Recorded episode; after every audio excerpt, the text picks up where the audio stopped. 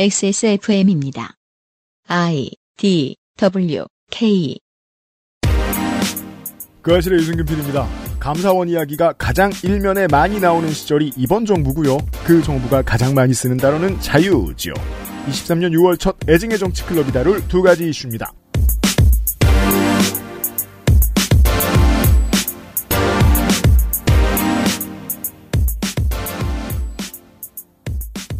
안녕하세요, 청취자 여러분. 찬바람이 쌩쌩 부는 한반도 어딘가에서 전해드리고 있습니다. 그것은 알기 싫다 508회 시간입니다. 윤세민 레이터가 앉아있고요. 안녕하십니까 윤세민입니다. 간만에 애증의 정치 클럽이 돌아와 있습니다. 베비클럽장이 앉아있고요. 네, 안녕하세요. 벨빅입니다. 건조 에디터가 나와 있습니다. 네, 오랜만입니다. 네. 제가 겪어본 21세기 가장 긴 봄이라고요. 너무 여러 번 말하네요. 제가 이런 거를 환기시키는 데에는 이런 고려가 있어요. 제 머릿속을 떠나지 않는 어떤 획기적이고 그 사회의 현재 분위기에 비해서 너무나도 진보적인 의제를 다룰 때에는 기획자가 가장 왼쪽부터 가장 오른쪽까지 모두 섬세하게 고려한 다음에 작품을 만들어냅니다. 예를 들어서요. 한국의 최근에 가장 좋은 예는 드라마 변호사 우영우입니다. 어, 음, 다시 보시면은요. 정치적으로 평생 보수를 지지해온 사람들도 얼마든지 마음 편하게 볼 수 있는 에피소드들입니다. 네. 그 실제로도 우영우에서 에피소드에서 얘기하는 주 주제에 반대되는 개념을 살짝살짝 또 집어넣었어요. 배경이 천 원짜리 변호사 같은 작은 변호사 사무실이 아니고 청년들이면 누구나 취업하고 싶은 대형 로펌인 것부터가 이유가 있어요. 네. 아, 그렇죠. 제가 다 까놓으면 그냥 너무 상스러워지는 아주 다양한 장치들이 숨어 있습니다. 화면의 톤, 배경, 색상, 캐릭터들의 의상, 캐릭터를 왜 그런 배우들이 맡았는가, 메이크업, 모든 것들이 지금 사회에 한 발짝만 더 나가려는 노력에서 비롯된 것들입니다. 음. 실제로 미국에서는 이제 새로 나온 영화 인어공주에 대해서 그런 문제를 탓해요. 리메이크 고스트버스터즈가 실패를 했던 이유는 작품이 나빠서였다. 모든 면에 대한 고려가 충분히 되지 않았기 때문이었다. 결국은 극우 청년들의 댓글 몇 개를 가지고 수비를 해가면서 이 부족한 작품성을 메우려고 해서는 안 된다는 겁니다. 이런 문제는 생각하면 자꾸 시간만 낭비하는 거 아닌가 싶을 때가 있는데 오늘과 내일 애정의 정치 클럽에서 다룰 이야기들이 그렇습니다. 디테일들을 최대한 많이 고려해서 내놓아진 어떤 것들인데 이걸 해석해줄 도구가 불분명하면 음.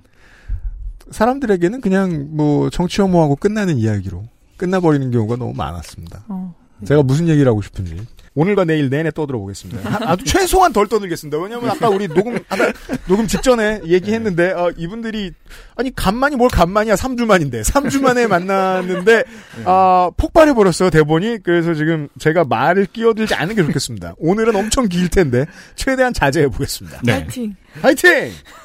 그것은 알기 싫다는 나의 마지막 시도 퍼펙트 15잖아요. 경기도 김치 진수 콕집업 콕김치 용산에 아는 가게 컴스테이션 액세스몰 하이파이 섹션에서 도와주고 있습니다.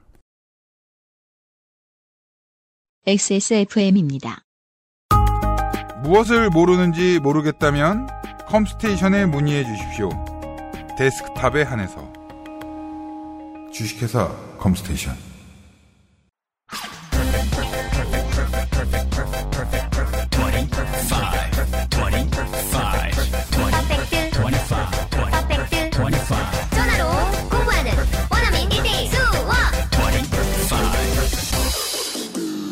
Why don't you call Perfect 25? 당신은 휴식이 필요합니다. 주방에서, 출근길에서, 잠들기 전 침대에서까지. 소리와 나, 둘만의 휴식. 액세스몰 하이파이 섹션. 콕 집어 콕 믿어도 되는 김치를 찾을 땐 콕 집어 콕 햇서 빙진 김치 재료부터 공정 유통까지 안심 직접 구매한 재료로 만드니까요 그러니까 김치가 생각날 땐 콕 집어 콕 알고 보면 제조업 회사입니다. 액세스몰은. 이번 주는 초여름 답지 않게 비 오는 곳도 많고 바람도 전국에서 강하게 붑니다. 수도권 지방 엄청 많이 붑니다. 그래서 이제 어, 여름 옷을 잔뜩 꺼내놨다가 다시 약간 봄 옷을 입기도 하고 막 그런 시즌이에요. 어젯밤에 대본 쓰다 잠바 꺼내 입었습니다. 밤에. 음. 저는 그래서 좀 추워지겠지 싶어서 봄옷 입었다가 더 죽을 뻔했어요. 네, 모기들이 춥다고 숨었어요 어젯밤에. 이런 때 고민해야지요. 음. 아 이러다가 진짜 더워지면 그땐 뭐 입지? 보통 게으른 사람들은 장마철부터 고민합니다. 여름 옷을 뭐 입나. XSFM 가먼츠 티셔츠 창고 개방 세일 많은 양이 아닙니다. 50% 19,000원. 왜냐하면 많은 양이 아니니까요.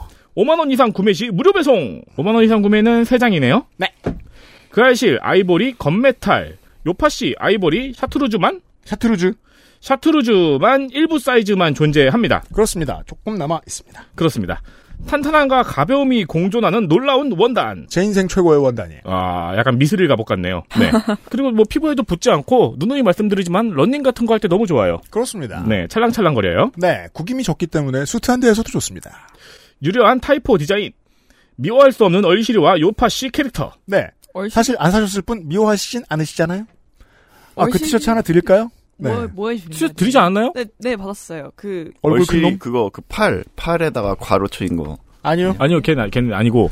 불만에 찬 입, 뭐. 음, 뭐 그런 비슷한 거예요. 네. 아, 아니요, 그거 말고 요거요.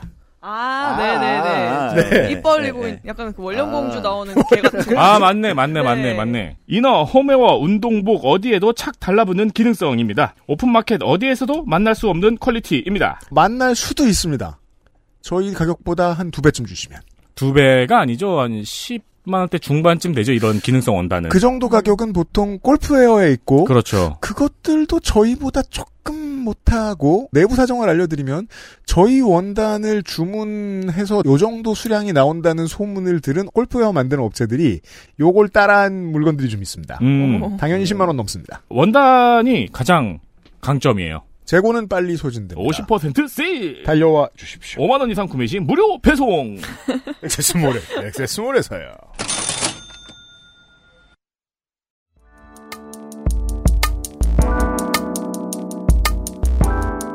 기본에 충실한 뉴스 큐레이션. 애증의 정치 클럽.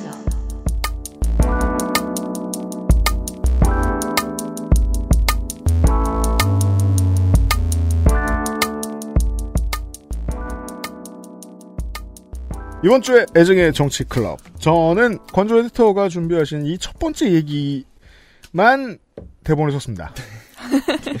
해놓고 너무 길어서 다른 건 최대한 조용히 있겠습니다. 반성하겠습니다. 아 닙니다, 아닙니다. 네, 분량 조절을 실패해가지고. 그냥 중요한 문제거든요. 네. 네. 감사원 얘기.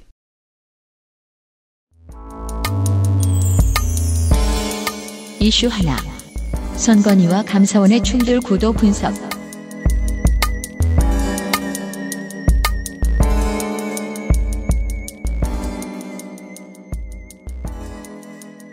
선거 기간도 아닌데 요즘 뉴스에서 선관위 얘기가 자꾸 나와서 좀 의아해하시는 분들도 계실 거예요. 이게- 보통 제가 오늘 가장 자주 할 말이 네. 얼마나 자주 나왔는가 네. 하는 건데 선관위는 선거 때가 아니면 나오지만 자주 나오지 않아요. 네. 그렇죠. 그리고 감사원이 선관위를 감사한 적이 있는가? 매해 있어요. 그리고 그건 단신 처리됩니다. 네. 음. 네.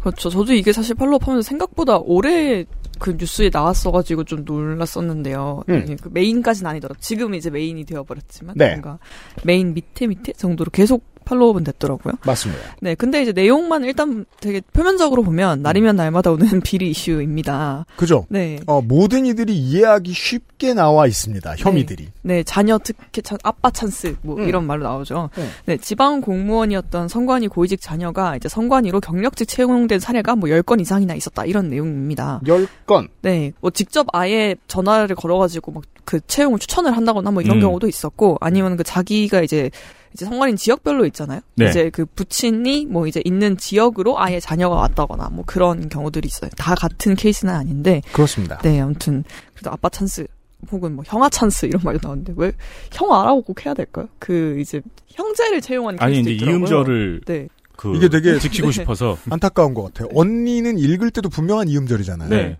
근데 형아는 1.5음절이에요. 그렇죠, 그렇죠. 이응 이응이잖아요. 형, 형제 찬스라고 하면 되긴 하는데, 네. 음. 근데 위에가 아빠니까 네. 부친 찬스가 보다는 아빠 찬스가 입에 붙는 것처럼 네. 형제, 찬스 라 그러면 왠지 비겁해 보이지 어. 입에 안 아. 붙어요. 형아 철권 태그 토너먼트 같고. 그렇죠, 그렇죠. 왜 네. 굉장히 막둥이를 채용한 것 같은 느낌이 들었어요. 음, 형아 그렇죠. 왠지 더 깐냉이 같잖아요. 네, 채용된 맞아요. 사람이. 네. 뭐 그렇 하지만 중년이었다고 하고요. 네. 한 달 전쯤 그러니까 5월 10일에 처음 보도가 됐습니다. 음. 그래서 지금까지는 정치권 메인 이슈로 다뤄지고 있고요. 그렇습니다. 이제 오늘은 그 특혜 채용 논란 자체보다는 이 사건을 어디에서 어떻게 다룰 것인가를 두고 오가는 감로늘박을 다뤄보려고 합니다. 실제로, 그렇습니다. 실제로 이게 지금 언론에서도 그냥 메인으로 다루고 있긴 하고요. 이것을 이슈하는 여당과 야당 양측 모두가 바라는 것이라서 효과가 있습니다. 휴발성이 큽니다. 왜냐하면 여당은 덮을 것들이 많고요. 음. 야당은 원칙적으로 볼 때 물고 늘어지기 좋은 사안입니다. 네.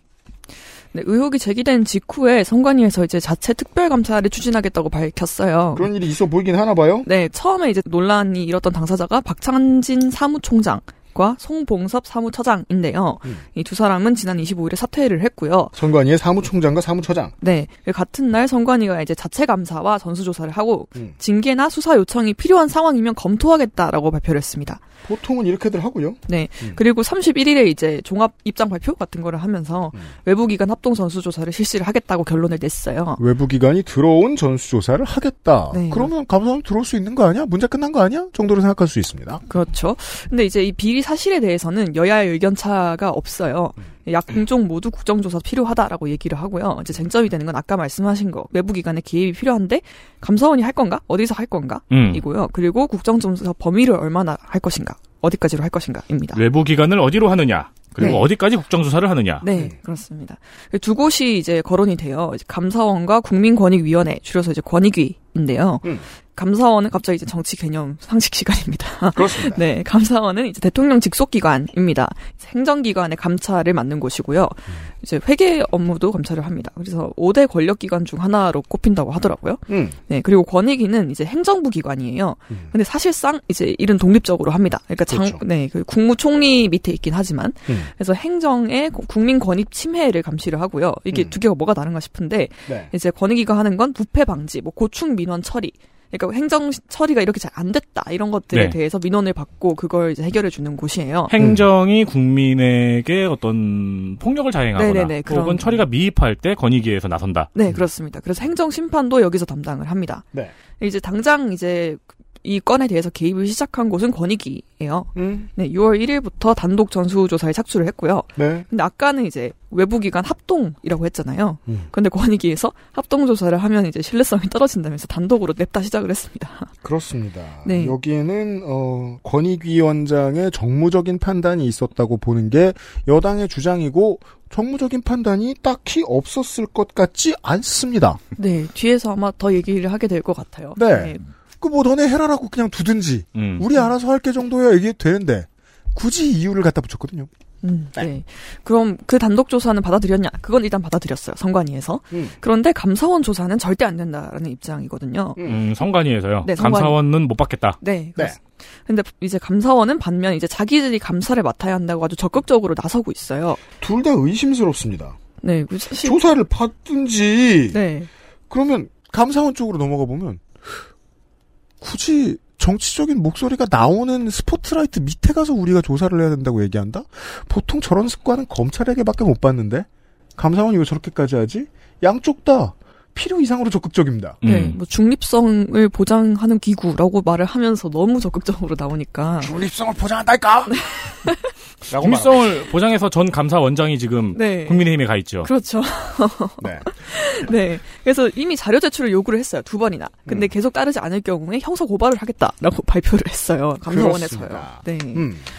그럼 이제 선관위는 그럼 왜 안 된다고 하는가를 음. 볼게요. 이제 감사원의 업무가 헌법 97조에서 규정이 되는데요. 음. 그 아까 제가 개념 설명하면서 잠깐 말씀을 드렸지만 직무 감찰의 대상이 행정기관 및 공무원의 직무로 한정이 되어 있습니다. 그렇습니다. 그런데 선관위는 행정기관이 아니라는 거예요. 음. 왜냐하면 선거관리 사무는 이제 워낙에 중요하잖아요. 음. 이제 그 뭐 정치권이 개입했을 때 심각성도 굉장히 크고 네. 그러다 보니까 일반 행정 업무와 분리되어서 따로 헌법에서 독립성을 보장을 하고 있어요. 음. 그래서 이제 뭐 헌법 뭐 헌법상의 독립기구 이런 얘기가 나오는데 여기까지도 네. 사실 민주사회 시민으로서는 이해는 됩니다. 독립성을 보장해 줘야지 여전히 다음 질문이 들어옵니다. 근데 행정기관이 아니라고? 네, 그렇죠. 세금으로 운영되는 거 아니었어? 네. 그래서 감사원이 그 포인트를 지적을 해요. 이제 음. 선관위 업무 중에서 지도, 단속, 홍보 이런 것들이 많은데 그게 음. 실질적으로는 행정 업무라는 거예요. 자, 여기에서 논리의 완결성과 빈약성이 동시에 드러납니다.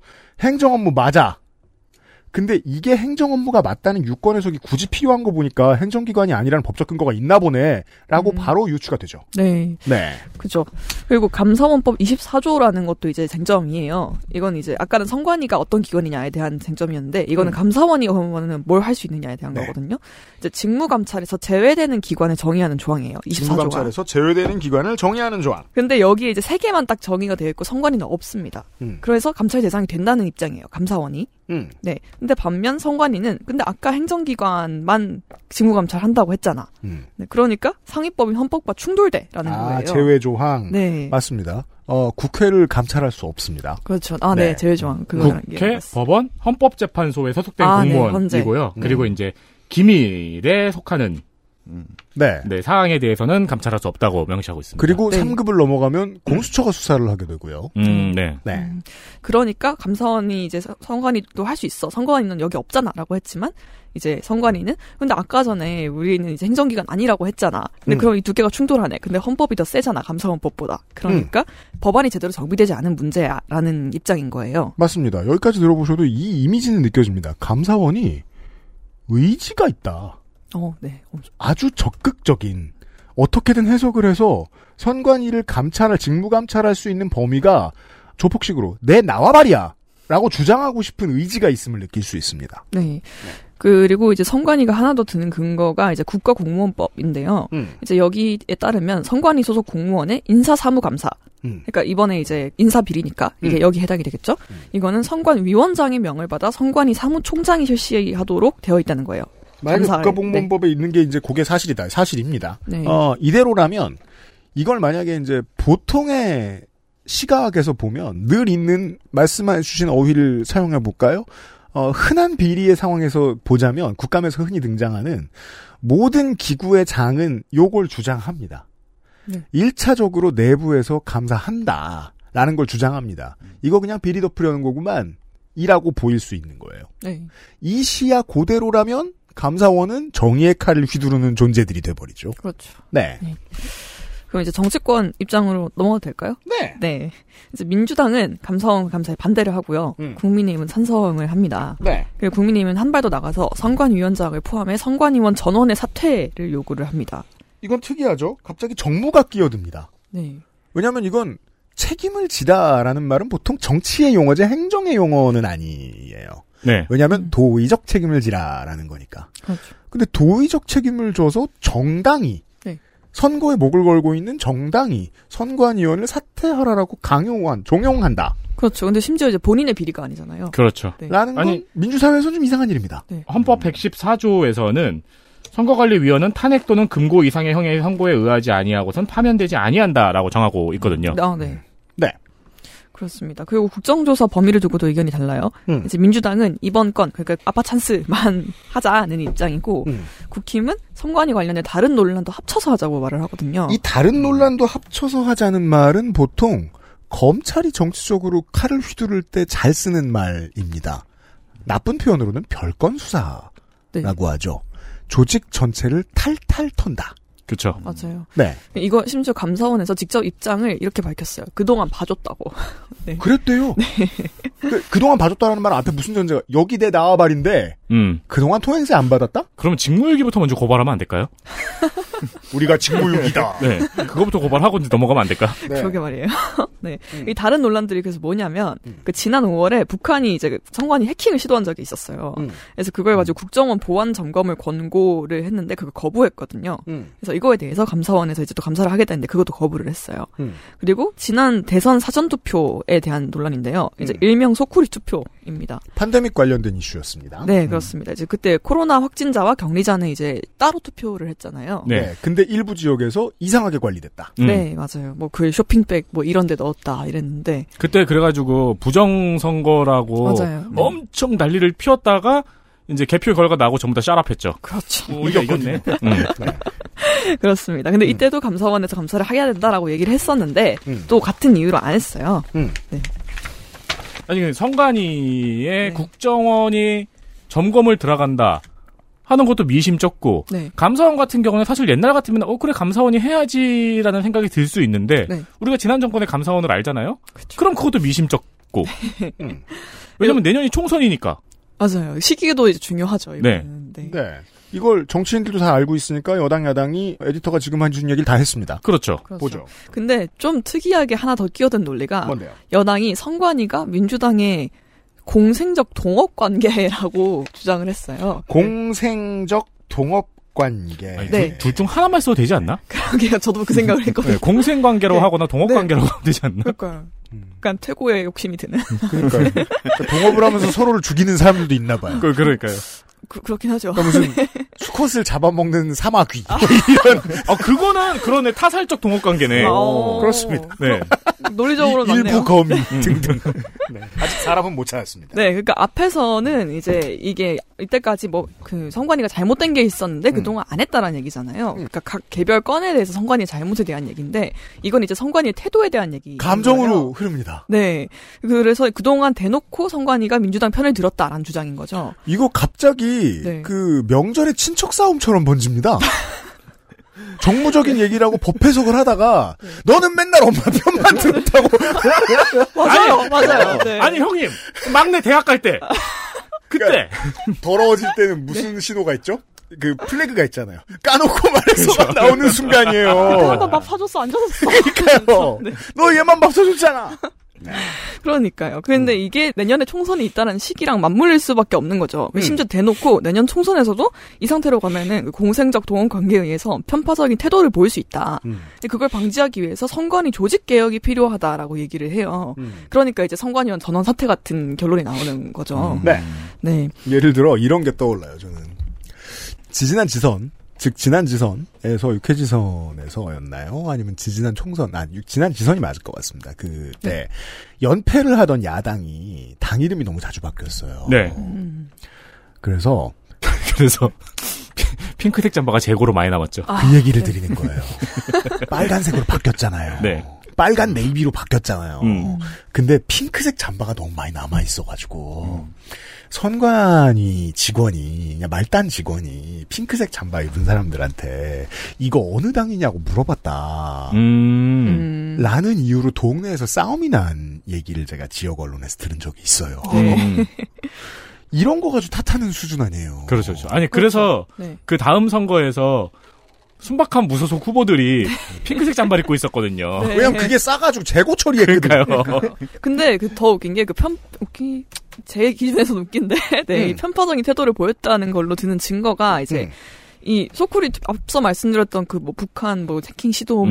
막뭐 소쿠리 이런 게 아니라요. 음. 그동안 되게 국민의힘 의원들한테만 깐깐했다는 거예요. 음. 어, 혐수 막그막 그런 것들도 음, 선관위에서 네, 네, 관리를 네. 하잖아요. 선거법 그, 위반. 네, 근데 그거 국민의힘한테만 깐깐하게 받고 막 그런 것들이에요. 음. 제가 했던 이런 얘기. 네. 전 나중에 그게 궁금해가지고 정말로 아는 사람 건너 건너 한번 물어본 적도 있어요.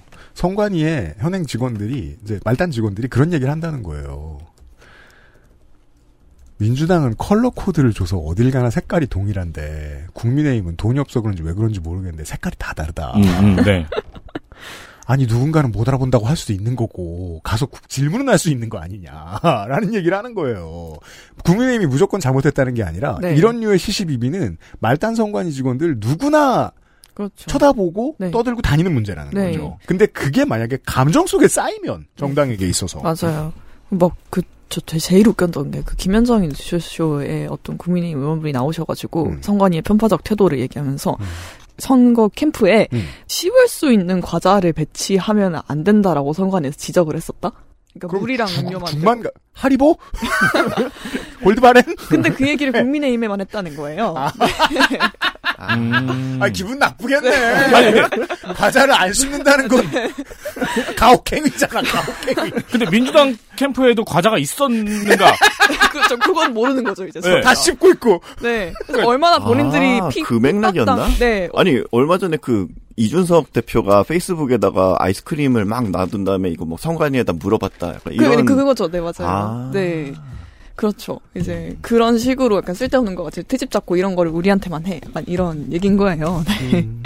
근데 이제 좀 더. 기분 나빴겠네. 네, 그죠. 네, 좀더 진지한 얘기를 보면은 이제 현 선관위원장이 이제 김명수 대법원장에게 임명이 됐거든요. 원래 네. 선관위원장은 대법원장이 임명을 해서. 맞아요. 네. 근데 이제 이 김명수 대법원장이 문재인 정부에서 임명된 대법원장이거든요. 네. 그래서 공정성을 신뢰할 수 없다. 이런 얘기도 했어요. 그래서 이 감사원 논란이 대법 관 지명 논란과 완벽하게 한 세트의 이야기입니다. 어, 실제로는 이제 도널드 트럼프가 너무 좋은 전례를 보여줬기 때문에 압니다. 어, 법원을 완벽하게 행정부의 밑으로 장악하고 싶은 의지가 있습니다. 그러다 보면 법관을 다 코드 인사로 보게 돼요. 음. 제 사실 자켓 안쪽 가보면 팀 색깔 무슨 색. 음. 이라는 생각을 하게 되는 거예요. 네. 이 강박에 사로잡혀 있다. 네. 저는 나쁘게 말했는데 아무튼 집착하고 있습니다. 네, 그렇습니다. 음. 근데 이게 되게 새로운 논쟁은 사실 아니거든요. 아까 네. 말씀하시는 그 과자 이야기에 대해서 이제 아, 네. 윤창현 의원이 네, 아, 네, 한 맞아요. 건데 맞아요. 또 씹을 수 있는 거를 성관위에서 갔다 오지 말라 그랬단 말이에요. 그래서 오는 사람들이 왜 과자 하나 없냐 막 이런 얘기를 했어요. 막. 그러니까 이제 김현정 씨가 네, 네. 근데 유니언님 그거는 씹을 수 있는 과자는 안 된다는 거는 유니언님만 안 되는 게 아니고 여야 할 거 없이 다 안 되는 거 아니에요? 그러니까 아니 그게 아니라 비례대표로서 지역 당협위원장을 맡아서 하는 부분 개소식 즉 선거 상황이 아니다. 뭐 액수 때문에 그런 것 같기도 하고 하여튼 저는 그 얘기를 길게 하려는 건 아니고 이러면서 딴 얘기를 어물쩍 넘어가는 거예요. 맞아요.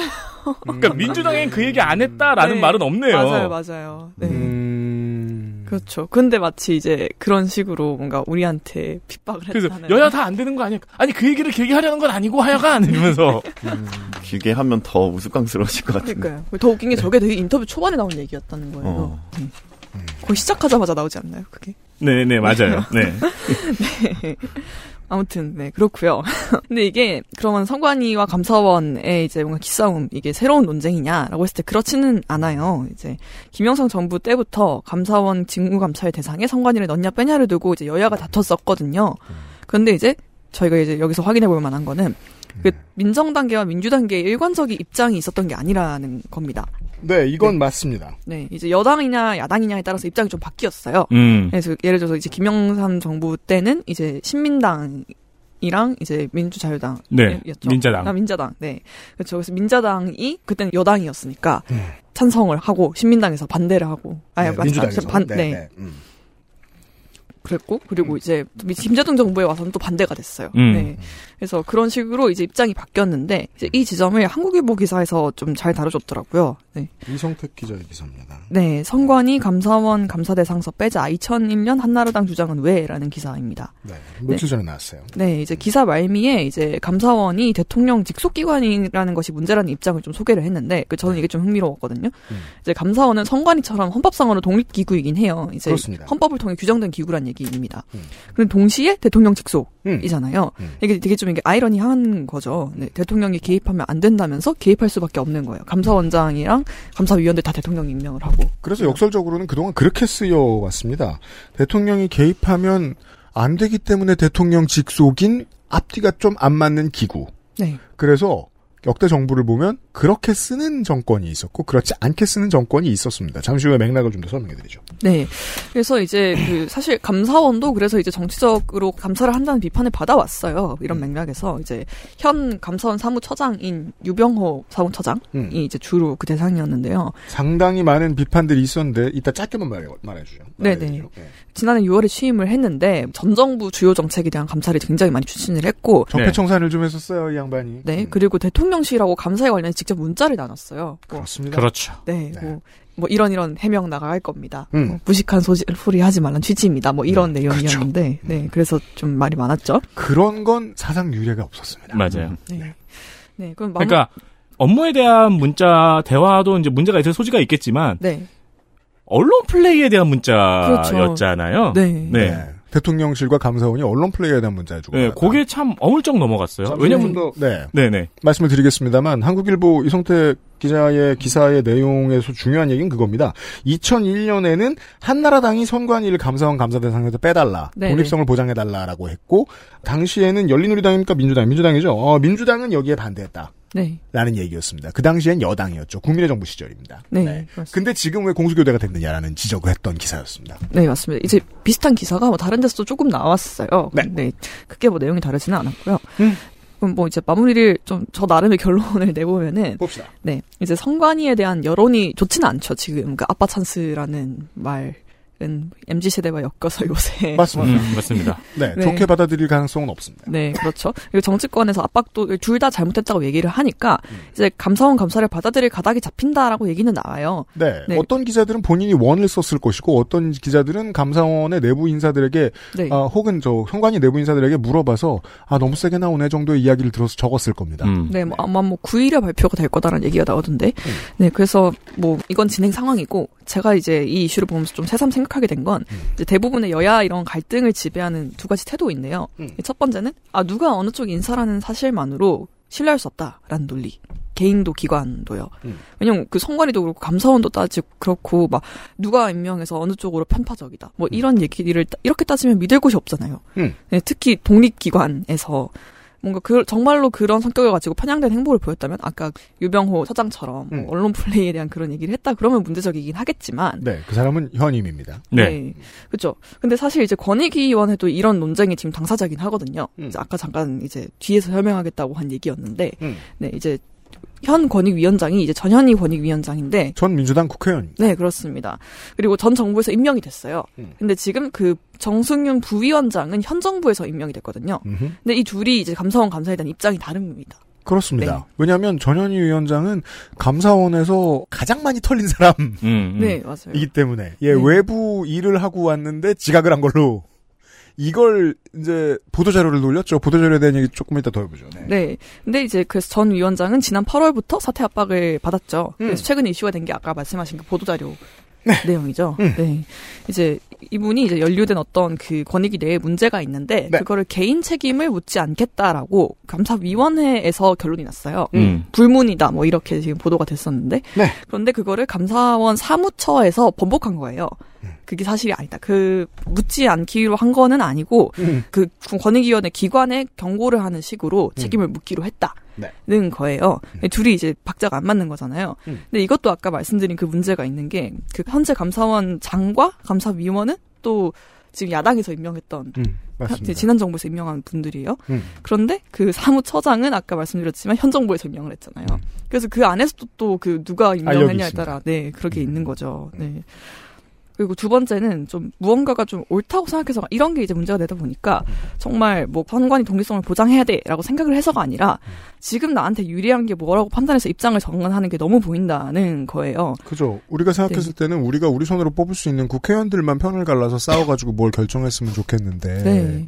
수많은 행정기관에서 대통령이나 국회가 뽑아서 올리는 많은 사람들이 국회에서 하는 똑같은 일들을 하고 있다. 네.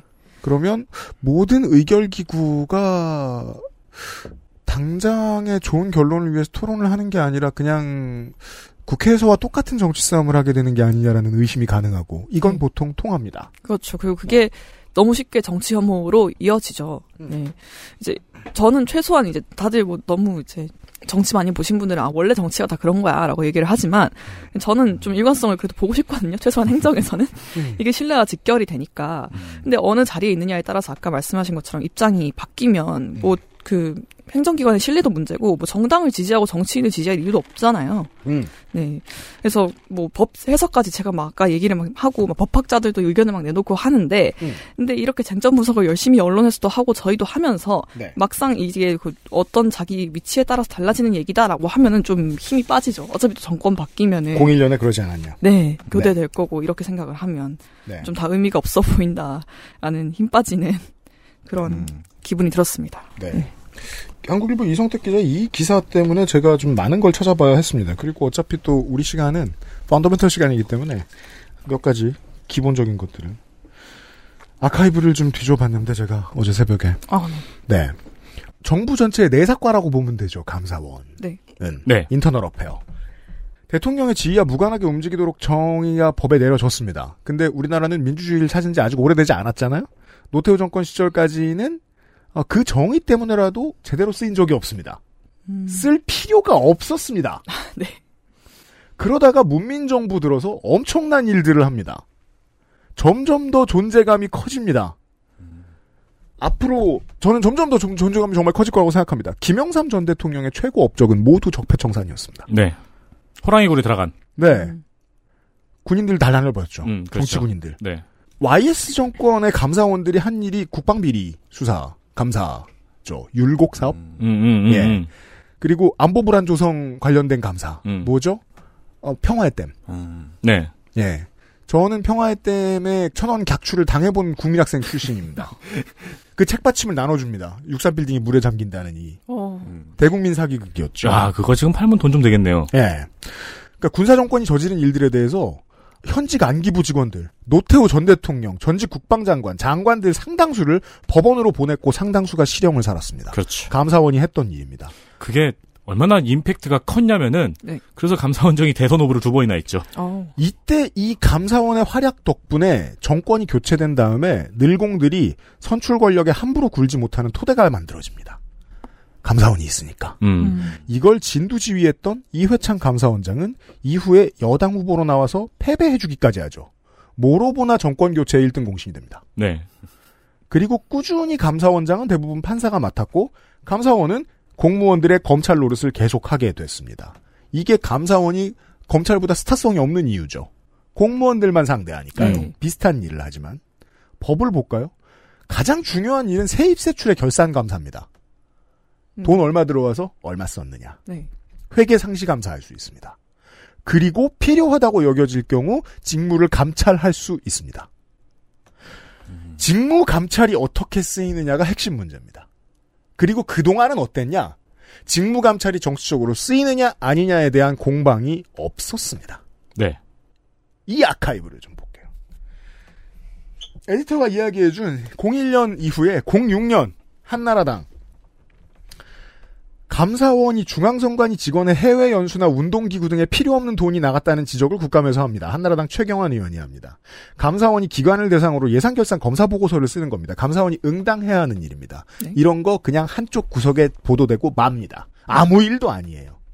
참여정부 내내 이 사건이 유일하고 감사원과 선관위를 가지고는 friction이 없었습니다. 음. 이명박 정부 말기 11년에는 기관 운영 감사를 해서 비슷한 일들이 좀 있었고요. 박근혜 정권 말기인 16년에 선관위 직원들에 대해서 대체 휴무를 자의적으로 쓴다. 예산을 방만하게 쓴다는 지적이 있었습니다. 이 역시 조그맣게 나오고 맙니다. 네. 모든 행정기관을 다 감사했을 때 나온 조그만한 문제였기 때문입니다. 즉 감사원 문제로 이 정도의 큰 이슈, 정치면 일면에 나온 일이 이제까지 없었습니다. 음. 감사원장 출신이 대선 후보군에 거론된 두 차례가 있었죠. 이회창, 최재형. 그건 실제 감사원 얘기가 아니죠. 지난 정권에서 감사원이 정치면의 주인공으로 등장했던 사건들은 이런 게 있습니다. 월성 원전 1호 조기 폐쇄 결정 과정.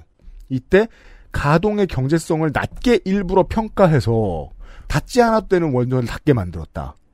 라는 보고서를 감사원이 내놓습니다. 네. 네, 당시 이제 주역이었던 사람이 아까 말씀드렸던 유병호 사무처장이었고요. 여당이 뒤집어지고 야당 국민의힘이 이슈몰이를 할 수 있게 힘을 실어줍니다. 네. 탈원전 대국민 사개극!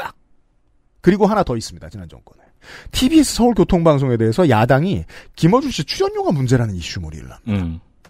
김어준 씨의 출연료는 별밤 진행자나 컬투쇼 진행자들에 비해 3분의 1, 2분의 1도 안 됩니다. 더 낮은 걸로 알고 있습니다. 네. 최근에는.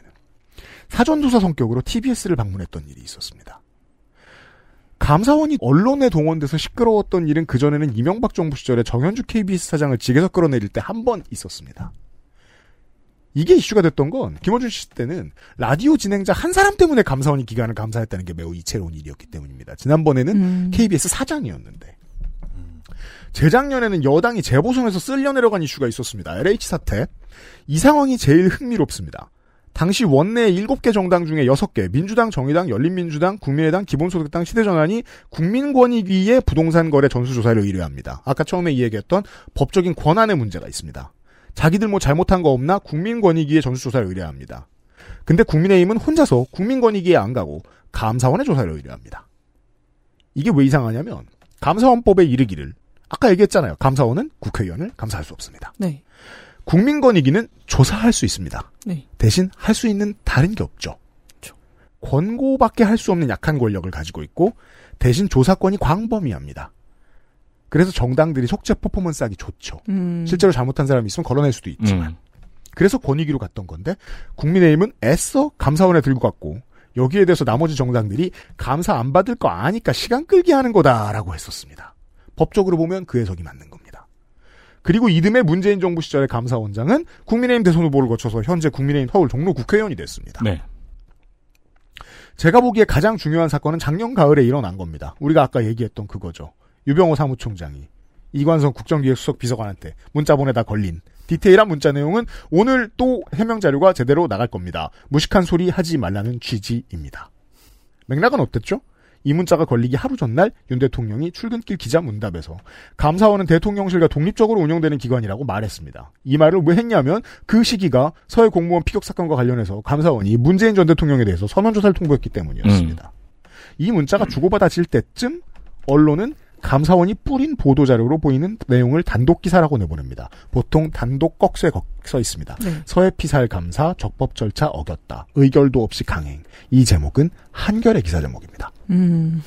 한겨레가 이번에 창사 특집으로 이런 기사 내보냈는데 아무도 칭찬 안 해주더라고요. 앞으로 최대한 검찰 받아쓰기를 자제하겠다. 음. 이 얘기는 다시 말해 안 받아 적으면 따돌림 당하는 분위기에서 따돌림 당하겠다는 거거든요. 네네. 아니 검찰이 수사에 협조하지 않는 것은 너무나 간단한 일이기 때문에 검찰 출입 기자가 됐는데 없는 사람 취급 당하겠다라는 건 꽤 고통스러운 그렇죠. 네. 사회적인 동물인 인간은 따돌림 당하는 걸못 견디기 때문에 네, 네. 그거 하겠다고 한겨레 기자들이 의결한 거예요. 그러기 전까지는 한겨레도 이랬습니다. 한겨레가 이랬다는 건 다른 모든 신문들이 다 베꼈었다는 거죠. 네. 이번 정권에 들어서 이상한 지점입니다. 감사원이 일면 이슈가 되지 않아도 감사원 기사들은 계속 나옵니다. 주로 받아쓰기 기사들이 나옵니다. 음, 음. 그전엔 안 했습니다. 그전에 누가 했죠? 검찰만 할 줄 알았습니다. 감사원이 여론몰이 감사를 하기 시작했다는 겁니다. 검찰이 여론몰이 수사를 하듯이요. 예. 아까 말씀드린 것처럼 공무원을 대상으로 하기 때문에 네. 감사원은 보도 자료를 낼 일이 많이 없어요. 그래서 신경을 안 써요. 그렇죠. 네. 그래서 최근에 이번 정권 들어와서 청취자 여러분 뉴스에다가 감사원 증거 확보를 검색해 보시면 감사원이 뿌린 보도자료가 수두룩 빽빽하게 나옵니다. 보도자료가 많다는 건 본인들이 하는 감사 혹은 수사 내용을 가지고 정치를 할 의지가 다분히 있다는 얘기입니다. 이게 왜 일부 사람들을 화나게 하냐면 23년 6월 감사원 이야기를 이렇게 많이 나오도록 만들었냐면 작년 7월 국회에 출석했던 형 감사원장이 이런 말을 했기 때문이죠. 감사원은 대통령의 국정 운영을 지원하는 기관이라는 말이요. 여기까지 오면 전통적인 민정당계 정당과 민주당계 정당 사이에서 감사원이 했던 일들의 트레이스를 조금이라도 따라가 보면 한국일보 이성택 기자가 했던 이 정리가 좀 무리한 양비론임을 알 수 있습니다. 2.5 대 7.5 정도의 그림을 보여주면서 야 여기도 2.5 있잖아 다 틀려먹었어 정치를 혐오해 음, 음. 정도의 결론이라고 생각합니다. 이성택 기자가 예로 들었던 01년에 이 이재호 의원의 이 문제도 요런 맥락을 가지고 있어요. 문민 정권이 거하게 감사원을 휘둘러 가지고 옛날 늘공들과 군인 세력들을 다 날려버렸어요. 네. 그리고 그 정권을 이어받은 국민의 정부는 이것보다 큰 칼이 없었어요. 음. 내려놓기 아쉬웠어요. 그래서 이 권력을 사수해 주는 데에 동교동계에 이미 이제 지역에 큰 힘을 가지고 있던 유지 출신 정치인들이 활용됩니다. 조순영 전 대표 같은 사람들. 민주당 내의 보수를 상징해 주는 인물들이죠. 그리고 그들은 민주당의 역사상 언제나 비주류가 돼서 쫓겨납니다. 이게 공수교대가 됐을 때 성격이 동일할 거라고 판단하는 게 무리인 이유가 여기에 음, 음. 있습니다. 이 디테일을 보지 않으면 안 돼요. 지난 정권 당시에 지난 정권이 감사원 때문에 무슨 손해를 보았는가에 대한 걸 일부러 지워버린 해석입니다. 네. 이걸 일부러 지워버림으로써 감사원은 지금 원하는 검찰도 휘두르는 정치적인 권력을 얻을 수 있게 됩니다. 이러면 선관위의 몇몇 형하 찬스들이 부차적인 이야기로 돌변합니다. 그렇죠. 전 그걸 봐주라는 게 아니에요. 우리 국감 때 무슨 얘기까지 하죠? 새마을금고 거의 모든 지점에서 가족 치용이 일어났다는 얘기했죠. 네, 네. 네. 제가 그렇게 화를 냈는데 아무도 말 안 해요. 이 비리는 너무 흔합니다, 대한민국에. 음. 다시 말해, 정치적으로 표적 수사를 하는 사람들 입장에서는 잡고 싶으면 그냥 휙 잡을 수 있는 털어- 소스라는 뜻이에요. 털어서 나오는 먼지. 음. 예. 게다가 정치적으로 안정성과 독립성을 보장받는 기구잖아요. 네. 부패가 있을 거예요. 집원에서 정치적으로 원하는 걸 얻을 수 있다면 음. 이득은 훨씬 크게 봅니다. 현 여당이. 이 큰 그림을 이성택 기자는 알고 무시한 겁니다. 이 기사가 요새 화제가 되고 있어서 한번 보시라고 말씀을 드리고 싶어요. 네. 왜냐하면 한국일보 저는 이제 이성택 기자의 기사를 아 여기까지만 길게 긴 얘기하기로 했죠. 최대한 닥치겠습니다. 저는 이제 이성택 기자의 기사를 13년에 한국일보 파업할 때 사주 대물림이 되면서 한국일보가 크게 망가졌거든요. 그때 한국일보에서 자기들 파업하는 얘기를 할 수 없으니까 한국일보의 기자들이 다른 언론사의 기사를 내가지고 자기들 파업 얘기를 전달하고 그랬었어요. 그러던 젊은 기자 중에 하나였어요. 그때도 이미 법조 출입 기자였을 텐데. 본인의 노동권에 있어서 어떤 탄압을 받느냐와 무관하게 이 법조 출입 기자들은 수사권을 가지고 있는 사람들에게 협조적인 방식으로 여론을 물타기 하지 않으면 살아남을 수 없는 내부 분위기 는 너무 많이 전달을 해드렸을 겁니다. 저는 이 기자도 그중 하나의 메신저일 거라고 생각합니다. 무엇이 더 중요한 그림이냐라는 가치 판단이 다를 수는 있습니다. 당연히 이 비리는 뿌리 뽑아줘야 되고 누군가는 수사를 해야 되겠죠. 네. 그런데 그 결과로 선관위에 어떤 사람이 들어갈까를 불안해하면 안 되나? 불안하면 안 되나가 무슨 말이에요? 선관위 의원들을 전원 사퇴하라고 종용했잖아요. 네. 그 다음에 만약에 여당이 원하는 사람들을 넣을 수 있다면 그러려고 사퇴하라고 하는 거죠. 그렇죠. 네. 그럼 불안하면 안 되나? 불안하죠. 불안하죠. 그러니까 이런 게 우울한 거예요. 이동관 전 수석이 지금 다시 돌아올 텐데 방통위원장으로 이 사람의 아들의 엽기적인 학교폭력 범행에 대해서 많은 분들 들으셨을 겁니다. 근데 냉정하게 그렇게 말할 수밖에 없어요. 이동관 전 수석 아들의 범행은 아버지가 벌려놓은 악에 비하면 천분의 일, 만분의 일입니다. 근데 그게 고작 학폭으로 막힐 수 있게 됐다는 게 묘하다는 거예요, 저는. 사실상 종편의 산파잖아요, 이 사람. 이런 가치 판단의 혼란이 늘 어렵습니다. 그럼 내가 왠지 막 이상한 성관이 사람들 봐주자는 말을 하고 있는 것 같고. 네. 그러면은 결과가 나쁠 것이다라고 예측하는 나도 심각하게 편파적인 것인가? 그렇죠. 그럼 뒤집어서 이렇게 생각합니다. 이 정도 편파성이 없는 저널리즘은 어떤 결론을 낼 수 있지? 이성택 기자의 기사처럼 음. 음. 현상 유지더라고요. 제가 그걸 싫어한다는 걸 발견했어요. 이 결론은 현상 유지를 원해요. 전 그건 원하지 않아요. 적어도. 음, 성관이 쪽이든 감사원 쪽이든. 네. 그냥, 네. 네. 근데 이해창 씨가 감사원 출신으로 대선 후보까지 올라간 케이스랑 최재형 의원이 대선 후보까지 올라간 케이스는 둘은 사실 양상이 좀 시대적 배경으로 양상이 좀 달라요. 옛날에 헬버스하고 얘기했는데 조선일보는 동일하게 봤죠. 네, 근데 사실 그 당시에 이해창 씨 같은 경우는 워낙 무시무시한 칼로 왜냐하면 적폐가 쌓여있던 적폐가 아니고 이제 군사 정권이 쌓여있던 것들을 양쪽 할 거 없이 전부 다 휘둘렀던 케이스라서 사실 정부와 이해창 사이에 갈등도 없었고요. 네. 네, 그런 칼이었는데 최재형 의원 같은 경우에는 내내 정부와 갈등을 하다가 그 다음에 바로 국- 국민의힘으로 입당을 한 케이스잖아요. 다만 조선일보와 중앙일보의 윗선에서는 윤석열이 미끄러졌을 때 혹은 새로 창당을 했을 때 백업이 필요했고, 네, 예. 그러다가 꺼낸 게 이제 그 이회창과 헷갈려 보이는 어떤 인사. 그렇죠. 아, 그러니까. 사실 조선일보가 뒤에서 뽐뿌를 많이 넣었죠. 네. 음, 네. 그쵸. 아니 어쨌든 감사원 중에 계속해서 보수 정당의 의원으로 들어가는 게 전통이 되면 안 되잖아요. 앞으로도 상당 기간 그럴 것 같습니다. 저는 그걸 이제 법조인들이 사무실에 처음 들어가면 오는 조선일보 직원들의 인사 세례와 앞으로 영원히 구독하게 되는 조선일보에 있다고 보는 사람인데, 예. 인사하러 와서 평생 넣어줍니다. 그때는 자전거만 주지 않는다더군요. 네.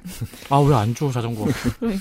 자전거를 여러 대 주나 봐. 아 근데 생각해보면 약간 되게 정치권을 그렇게 생각해 볼 수 있는 케이스들이 많은 것 같아요. 되게 정치권에 보면 판사들도 굉장히 많이 있고 검사들도 많이 판사 있고. 많죠? 네. 네. 그런 근데 약간 원래 어떤 그런 직책들 자체가 어떻게 보면 감사원처럼 그 중립을 요구 받는 직책들이잖아요. 근데 그 사람들이 결국에는 이렇게 많은 경우 이제 정치권으로 간다는 게 음. 또 어떻게 생각을 해볼 수 있을까? 나중에 우리가 이제 건조해하고 관심 있는 또 다른 민영화에 대해서 얘기를 할 때 이런 얘기 많이 할 텐데 그 제가 그렇게 그 가름말을 텄잖아요. 이노베이션이 필요한 곳과 늘공이었던 사람의 재취업 일자리가 필요한 곳의 민영화를 갈라서 보면 된다라고요. 네. 근데 내가 뭐 사법기관에 있던 사람인데 로펌에 가든 뭐 김현장에 가든 태평양에 가든 아니면은 뭐 에너지 관련 회사를 가든 금융계를 가든 아무래도 보수 정당이랑 노는 게 은퇴 뒤에 좀 더 좋죠. 음. 행정부의 고위 관료와 사법부의 판사와 검사들의 미래가 보수 정당과 결탁이 되는 데에는 자연스러운 흐름이 있고 이건 전 세계적으로 다 비슷합니다. 음. 네. 네. 아까 제가 힘 빠진다는 얘기를 했는데 네. 그게 그 펀더멘탈을 음.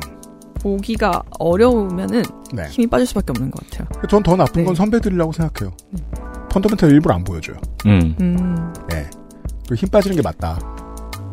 그러면 선배들이 원하는 이상적인 젊은 기자상은 권성동 옆에서 적각 두드리는 기자가 된단 말이에요. 그렇죠. 그럼 모든 게 다 싫거든. 술은 누가 사주고. 그러지 않기가 꽤 어려운 일일 수도 있겠습니다. 네. 감사원 얘기 됐습니다. XSFM입니다.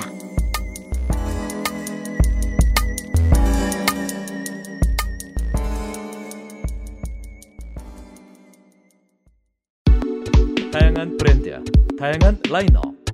소리가 궁금한 사람들에게 엑세스몰 하이파이 섹션. 콕 집어 콕. 좋은 원료를 쓴 김치를 만들 시간이 없을 땐 콕 집어 콕. 배추, 무, 고춧가루, 생강, 전부 국산. 다시마, 홍합, 표고버섯도 아낌없이 쓰죠. 그러니까 김치가 생각날 땐 콕 집어 콕.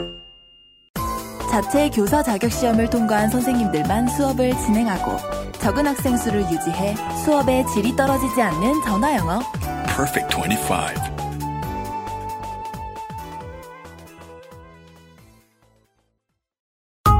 내장 그래픽을 갖춘 안정적인 CPU, GPU의 가장 적절한 메인보드. 하드디스크만 써본 분들은 상상조차 하기 힘든 속도의 M.2 SSD, 기능성과 디자인을 모두 충족하는 케이스까지 이달의 PC로 빠르게 구매하실 수 있습니다. 010-8279-5568 원하시는 다른 어떤 사양도 대처할 수 있는 컴스테이션에 문의하셔도 좋습니다. 주식회사 컴스테이션 대탑 광고를 하겠습니다. 컴스테이션의 세 가지 모델의 데스크탑을 알려드리겠습니다. 라이젠 5, 5600G, 5600G, 에이수스 메인보드, 500기가 SSD로 이뤄진 사무용, 가정, 엔터테인먼트용 PC 모델 1, 램을 늘리고 싶으면 컴스테이션에 전화하시면 되는 거 알죠? 그리고 두 번째 모델, 라이젠 7, 지포스 3060으로 웬만한 게임은 문제 없다 모델 2, 세 번째, 라이젠 9 4세대, 5900X, 에이수스 gaming 메인보드, 지포스 RTX 4080 16GB. 어, 제가 마음에도 없는 말을 한번 해보겠습니다. 요새 누가 인텔 쓰나요? 저 빼곤 다 인텔 안 써요.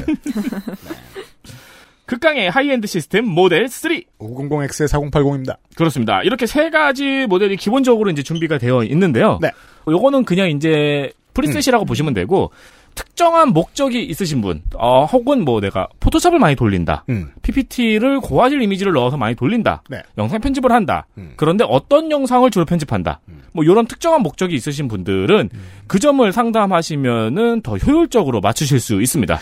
지구의 환경을 위해서 채굴은 하지 마시고요, 가급적. 그렇죠? 네, 4080 한 대만 있어도 괜찮은 건 게임이죠. 채굴이 네네. 아니라. 채굴은 어차피 컴스테이션에 의뢰를 안 하는 게 그거 맞춘 업체는 따로 있어요. 바로 그 옆에 있어요. 네네. 그거 그것만 맞춰요 거기는. 채굴 참으시고요. 네, 훌륭한 데스크톱은 컴스테이션에서 팁 하나. 내가 샀는데 갑자기 며칠 뒤에 가격이 올랐다. 그럼 직접 통화하셔서 구매를 취소하고 다시 사시면 됩니다. 가격이 내렸다. 아, 가격이 내렸다. 네. 네, 가격 올라 개꿀. 음, 그렇죠. 그렇죠. 네. 네. 왜냐하면 부품 근데- 가격은 너무 춤을 추기 때문에 근데 우리가 그래도 광고주와의 관계가 있는데 굳이 그 얘기를 할 필요가 있을까요? 해준대잖아. 아, 심지어 지금 아웃백도 얻어먹을 거야, 이영식한테. 내가 그렇게 막역하고 못되게 구는 사이에요. 액세스몰에서, 어, 이달의 PC 만나보실 수 있고요.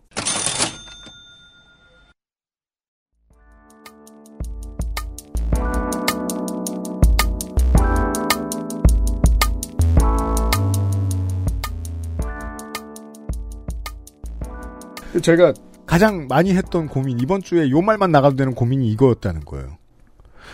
편파성은 언제 필요하지? 편파성은 언제 없어야 되지? 음. 내가 막 후회했어요, 오늘 아침에. 면도하다가. 나 이제 방송에서 윤석열 정권 얘기하면서 화 좀 들려야겠다. 음. 매주 똑같이 성질 내니까 제가 지금 1년째 시면을 들여다보고 있음을 느꼈어요. 음, 음, 네. 미러링 하면서 시면을 들여다보던 젊은이들이 지금 터프가 됐어요. 음. 이 얘기는 나성임과 음. 나중에 나눠볼 겁니다. 그건 인간 누구에게나 있는 일이에요. 왜냐면, 그, 시면을 자꾸 들여다보면 혐오를 보게 되잖아요. 네. 혐오를 보면 혐오가 남아요, 나한테. 그렇죠. 그래서 갑자기 본능적으로 라면 먹다 말고 누구 혐오하지? 생각하게 되는 거예요. 그럴 때 재빨리 프렌즈를 틀어야 돼요. 예. 내가 그렇게 되면 어떡하지라는 생각이 들어서, 아, 이거 온도 낮춰야겠다. 큰일 났다. 라는 반성을 좀 했었어요. 음. 그것과 정반대 혹은 아주 아주 가까운데 정반대의 느낌으로 그럼 내가 가진 편파성은 어디에 일관성을 맞춰줘야 되지라는 생각이 드는 거예요. 그러다가 오늘 문득 생각이 들어서 검색을 했는데요. 어, 지난 1년간 제왕적 대통령제라는 단어가 우리 언어에 사라졌습니다. 어, 맞아요. 음. 대통령적 제안이기 때문이 아닐까요? 그러니까 감히 제왕적이라니. 네. 아니 일본 가서 천황한테 천황적이라고 하면 반역이잖아요. 그러니까요. 오. 아, 그러니까 보나파르트 나폴레옹이 돌아온 거야. 그렇죠. 그래, 의회를 무너뜨렸어. 네. 대통령적 황제. 근데 그래서 제왕적 대통령제라는 말이 제일 많이 나올 때가 언제인 줄 알아요? 에르도안 재선. 아, 진짜요? 수출됐네. 장난 아닙니다. 편파성은 필요하고요. 화는 좀 덜 내야 됩니다. 지금부터 음. 해보겠습니다. 아, 그래 그래 맞아요. 그런 거야. 항상 우리가 나쁜 놈들은 고민 안 하는 거를 우리 같은 놈들만 고민해요. 음, 맞아요. 네. 나쁜 놈들은 고민의 방향이 달라요. 그러니까요. 네. 내가 그 화내는 걸 즐기고 있나 사실을 잘 들여다보는 게 그럼 어느 순간. 즐겨요. 그러니까요. 음. 네. 아, 그러게요. 맨날 윤석열 대통령 이야기를 할 때마다 뭔가 비판 쪽으로 나와서 다시 생각해 보게 되는데 오늘은 그럴 아, 때 이거는 아저씨 여러분 네. 중량을 늘리세요. 부상 입어요. 아내가 아주 죽겠구만 이러면서 비웃습니다. 제가 으악! 이러면 음. 2kg씩 늘리세요. 누가 젊어? 2kg씩 늘리세요. 2kg씩. 네. 아무튼 언론 얘기입니다.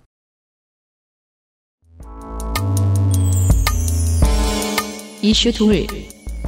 언론 장악할 결심.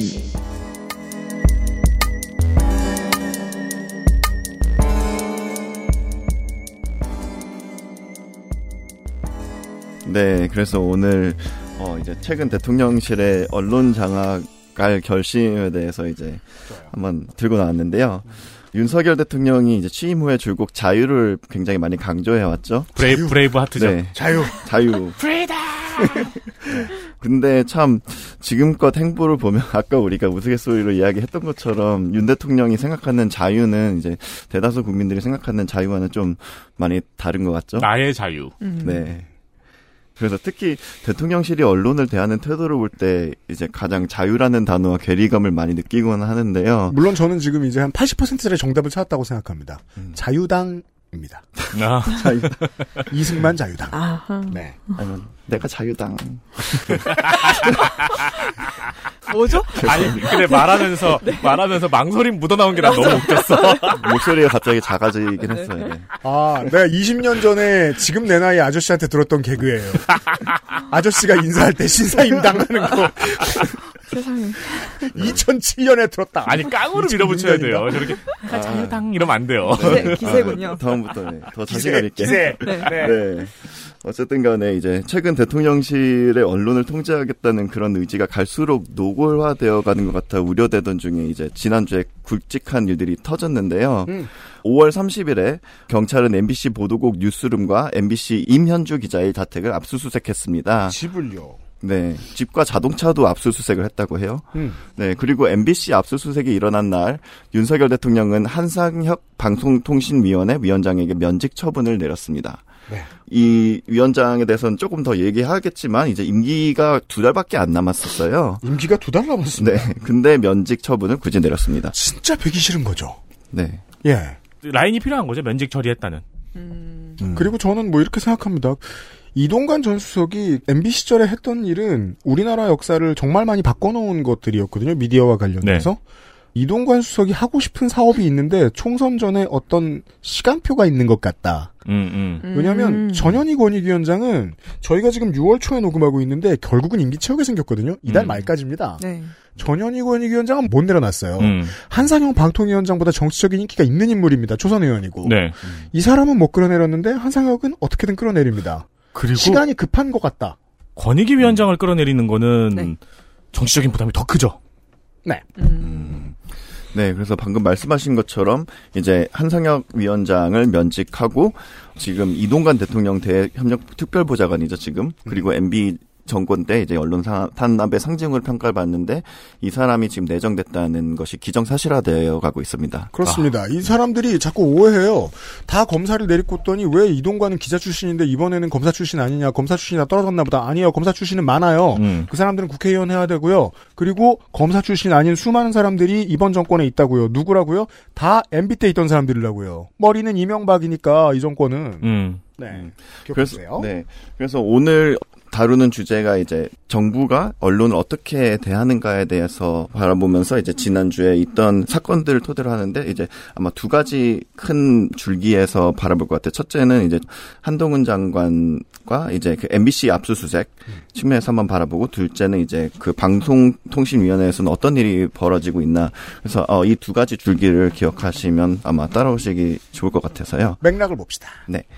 그래서 우선 한동훈 장관과 가족의 개인 정보를 임 기자가 MBC의 임 기자가 유출시켰다는 혐의만 들으면 이제 기자한테 뭔가 잘못이 있긴 한 것 같습니다. 음. 하지만 자세히 들여다보면 상황이 조금 애매해 보이는데요. 네. 왜냐하면 이렇게 유출되었다는 한 장관과 가족의 개인 정보는 어, 작년 한동훈 장관이 인사청문회를 준비하면서 국회 본인이 제출한 자료예요. 즉 인사청문회에서 국회의원이 줄줄이 읽었으면 아무 문제도 없었을 자료였다는 뜻입니다. 네. 네.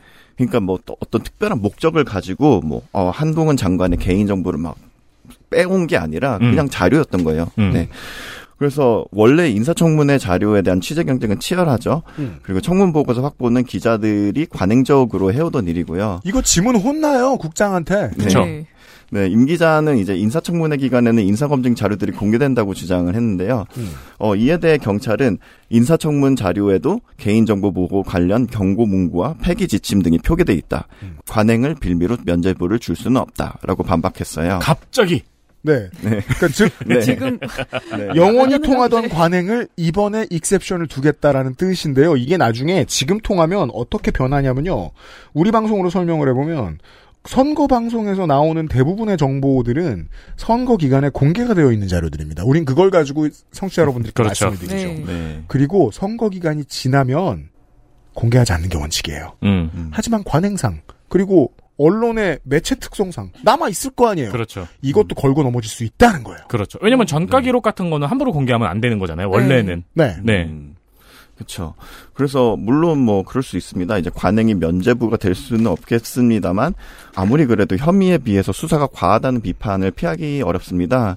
왜냐하면 임 기자가 이미 휴대전화와 업무용 노트북을 제출했는데 이제 기자의 방 안에 들어와서 속옷까지 이제 손으로 뒤졌다고 해요. 그리고 수색 전에 미리 뭐 와가지고 가족들의 얼굴이 담긴 영상까지 몰래 이렇게 찍어갔다고 에? 합니다. 뭐 간첩대 하듯이. 네, 그래서 좀 이게 좀 너무 과하지 않냐. 이래서 임 기자가 직접 이제 쓴 게 있어요. 이게 적극적 해석하면 성범죄 아닙니까? 속옷은 왜 만지며? 음. 네. 예. 뭐 USB 찾겠다고 막 뒤졌다고 하던데. 그랬겠, 그랬겠죠. 네. 근데 개인정보를 유출했다고 이렇게 집하고 직장에 압수수색까지 보통 들어갈까요? 그러니까요. 그런 네. 거 없어요. 우리 막 4천만 명 개인정보 유출됐을 때도 음. 이러진 않지 않았나요? 그리고 사실 이상한 거 한두 가지가 아닌데 이번 건에서 제일 이상한 건 이 건과 관련돼서 어, 협조를 했다는 최강욱 의원을 압수수색한 건데 네. 최강욱 의원은 피의자가 아니고 참고인이거든요. 네. 참고인을 압수수색한다는 얘기는 또 저- 처음 들어봤습니다. 네. 참고가 안 되잖아 이러면서 쳐들어왔어요. 네, 그래서 최강욱 의원으로부터 이제 자료가 유출이 돼서 이제 이 기자한테 왔다 뭐 이런 어 논리인데요. 음. 어쨌든 간에 이번 수사가 이렇게 너무 과잉적으로 보이기 때문에 네. MBC에 대한 보복 수사가 아니냐 이런 비판이 당연히 많이 나왔는데요. 음. MBC는 작년 윤석열 대통령이 미국 방문 중 바이든 날리면 발언을 보도하면서 대통령실과 갈등을 빚어왔죠. 찍혔다. 어, 네, 음. 완전 찍혔어요. 그래서 국민의힘 이제 그 다음에 이제 MBC 고발 그리고 대통령 전용기에 MBC 기자 탑승 불허한다던가 아니면 MBC의 추징금을 과세한다던가 MBC 대주주인 이제 방송문화진흥회에 대한 감사를 하던가 네. 약간 이런 식의 계속 후속 조치들이 계속 이어져 왔어요. 그리고 이제 요번에 압수수색을 당한 이면주 기자 이분이 바로 날리면 바이든 보도의 당사자입니다. 음. 이면주 기자는 이제 그동안 검찰에게도 불리한 보도를 해왔다고 볼 수도 있겠는데요. 검찰 입장에서는. 음. 네, 2022년 인사청문회 기간에 이제 물론 한도- 그게 이상한 겁니다. 검찰 입장이 있다는 게 이상한 겁니다. 수사기관에 네. 있죠. 네. 네, 그렇죠. 검찰이 삐지면 안 돼요. 네. 음. 한동훈 장관의 작년 인사청문회 기간에 이제 딸 스펙 풀리기에 대한 이런 보도도 했었고요. 사실 이거 제일 잔인하게 칼을 휘둘렀던 건 뉴스타파 인데 음, 네. 네. 정말 엄청난 파렴치범으로 그리고 있고 음. 대부분의 잘 허신빙성이 있거든요. 그 뉴스타파는 아직 안 족쳤습니다. 또. 음. 음. 네. 뉴스타파는 아, 그 정도 감각은 있겠네요. 뉴스타파를 족치면은 음. 뉴스타파는 그 의적 같은 이렇게 상징이 아, 돼요. 매출이 다섯 배가 되는 건 분명. 그렇죠, 그렇죠. 의적. 뉴스타파는 더 떠버리는 거죠. 뉴스타파를 족치면은. 네. 음, 그러니 까 저희 같은 독립 매체들의 꿈 중에 하나죠. 그렇죠. 압색당하고. 네. 순례자가 되기. 네. 네.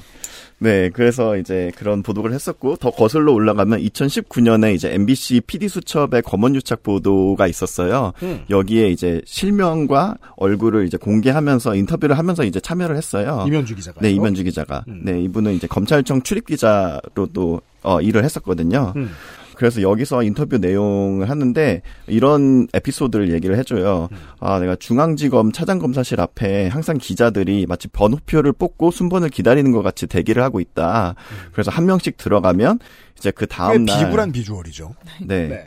그 다음 날 이제 한동훈 뭐 그쵸 한 그 이름을 말하진 않았지만 이제 한동훈 검, 당시 차장 검사라고 어, 유출을 해볼 수 있고 음. 어 이렇게 한 명씩 한 명씩 독대를 한 다음에 다음 날에는 이제 하- 항상 단독을 달고 이제 기사들이 나갔다. 어 이런 어- 에피소드를 이야기를 해줘요.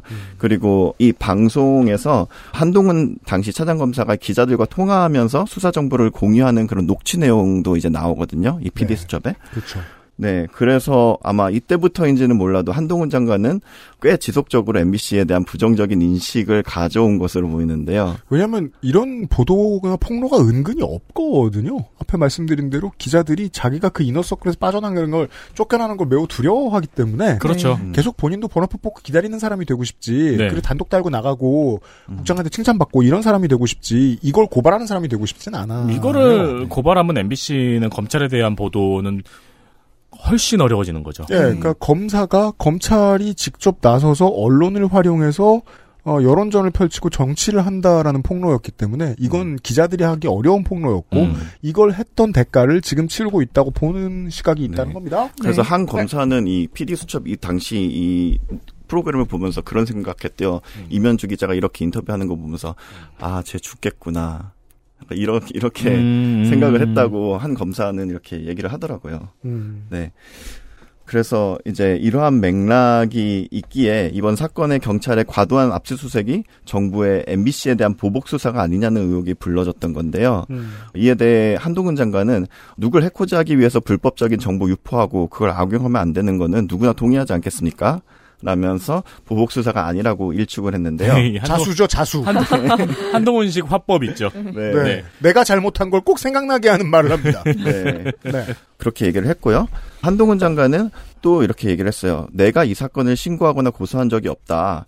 그러면서 이제 가해자가 피해자를 탓하는 모습이 정상적인 건 아니다라고 말을 했습니다. 네, 이 놀라운 합법이죠. 법무부 장관인 사람인데 자기를 피해자로 설정하고 있습니다. 네. 본인이 연관이 없다고 주장하는 말에 바로 뒷문장이 정면으로 배치되죠. 음. 사실 내가 압력을 넣었다는 인정에 지나지 않는 화법입니다. 그렇죠. 그래서 이제 한동훈 장관이 말했던 것처럼 이 사건은 이제 본인이 신고한 사건은 아니고요. 이제 김민석 서울시 강서구 의원이라는 사람이 있어요. 이 사람의 고발로부터 비로소 됐는데요. 네. 사실 이 사람 자체도 굉장히 문제가 많은 사람인데 오늘은 그냥 넘어가도록 하겠습니다. 네, 국민의힘 시의원이죠. 구의원이에요. 아, 구의원. 네. 네. 하지만 이제 한 장관이 이제 아, 나는 고소한 적 없다고 이제 말을 했는데 속으로는 되게 머쓱했을 수 있다고 생각을 하는 게요. 왜냐하면 한동훈 장관은 2020년 11월에 이면주 기자를 언론중재위원회에 한 번 제소한 적이 있어요. 아, 또 못 참고. 네. 그 짧은 시간에. 네, 이미 과거에 제소를 했었고 3천만 원의 손해배상을 청구를 했고요. 음. 왜냐하면 이제 검찰 술 접대 사건과 관련해서 보도된 MBC 기사에서 본인의 얼굴과 이름을 뺄 것을 막 요구 했어요. 음. 이제 근데 이 사실 이 보도가 이제 초점이 본인에 대한 보도도 아니었어요. 음. 단지 그냥 피고인의 검찰 진술서에 한동훈 이야기가 나와서 이제 진술서 내용을 토대로 그냥 보도했던 건데요. 네, 이것도 이제 이면주 기자가 보도를 했던 네, 거죠. 맞습니다. 네, 그래서 이면주 기자를 한동훈 어, 장관이 전에 제소를 했는데 언론중재위는 이제 한 장관의 요구를 편집권 침해로 판단을 했어요. 그래서 이제 조정 불설립으로 결론이 나고 음. 한 장관은 이제 이면주 기자에 대해서 1패를 정립합니다. 음, 까였구나, 언론 중재위에서. 네. 네. 제가 아까 얘기했잖아요. 반성은 없다고. 음. 일을 간다고. 음. 그리고 무엇보다 이면주 기자는 본인이 자료를 전달했다고 적시된 서모 씨를 전혀 알지도 못한다고 주장을 합니다. 어, 그래서 여러 평론가들은 이렇게 얘기를 해요. 아마 그냥 이제 USB 자료 안에 뭐 이게 들어있었다 이렇게 얘기를 하는데 네. 아마 그냥 기자들의 수많은 채팅방에 돌던 자료였을 것이다. 이제 한동훈 개인정보라고 하는 자료가. 왜냐면 사실 음. 첫날에 속도 경쟁을 하지. 네. 첫날 지나면 모든 기자들이 공유한단 말이에요. 음. 이 정도 음. 자료는. 네. 네. 그러니까 공시 시스템 어디 없냐라고 말하고 싶을 정도로 널려 다닌단 말이에요. 음, 네. 이걸 누구한테 받았다는 걸 적시해야 되는 건 수사관의 입장이죠. 네. 즉 무리하게 조서를 작성해야 되는 그 사람 입장이죠. 네. 네. 그렇기 때문에 이거는 아마 그냥 뭐 너무 많을 텐데 그냥 이면주 기자를 특정해서 자변의 표적 수사일 가능성이 있다. 뭐 네. 이런 걸 제기를 하기도 했어요. 음. 그래서 뭐 이제 한 장관과 어, 이면주 기자 그리고 MBC에 관해서 이제 수사는 이렇게 진행이 되는 상황이고요. 음. 이제 한상혁 방송통신위원회 위원장의 면직 처분으로 넘어가 보겠습니다. 네, 두 번째 얘기. 네. 방송통신위원회 줄여서 이제 방통위는 MBC, KBS, EBS 등 공영방송의 이사진을 선임할 수 있는 대통령 직속 기관인데요. 음. 종합편성 채널 이제 종편의 승인 권한도 가지고 있습니다. 네. 네, 현재 승인된 종편 채널에 대해 정기적으로 재승인 심사를 하기도 하는데요. 정부의 방송과 통신 정책의 컨트롤 타워 역할을 하는 만큼 이제 방통위원장은 장관급의 직책입니다. 그래서 이제 한상혁 방통위원장은 이제 문재인 정부에서 임명한 인사이고요. 아까 말했던 이제 전현희 국민권익위원장과 함께 문정부에서 임명됐지만 잔여 임기가 남아 있는 그런 두 사람 중에 한 사람이었어요. 그 래서 취임 직후부터 윤 대통령은 이 두 사람을 국무회의에서 배제를 시켰어요. 그러면서 이제 자진 사퇴를 이제 압박을 해왔는데요. 지난해 연말, 어, 2022년 연말에 기소가 되게 돼요. 그 한상혁 방통위원장이 이유는 이제 TV조선에 대한 재승인 심사에서 공정성 평가 점수를 미달로 조작했다 이런 혐의예요. 그래서 이 기소 내용이 이제 면직 처분에 대- 그 윤석열 대통령의 한 위원장 면직 처분의 근거가 됐습니다. 이것도 사실 꽤 투명하죠. 감히 TV조선을 건드려? 음. 불공정하게? 네. 네, 그렇게 볼 수 있을 것 같습니다. 그래서 한 위원장은 면직 취소 소송을 제기하면서 면직에 대한 집행 정지를 신청했어요. 네.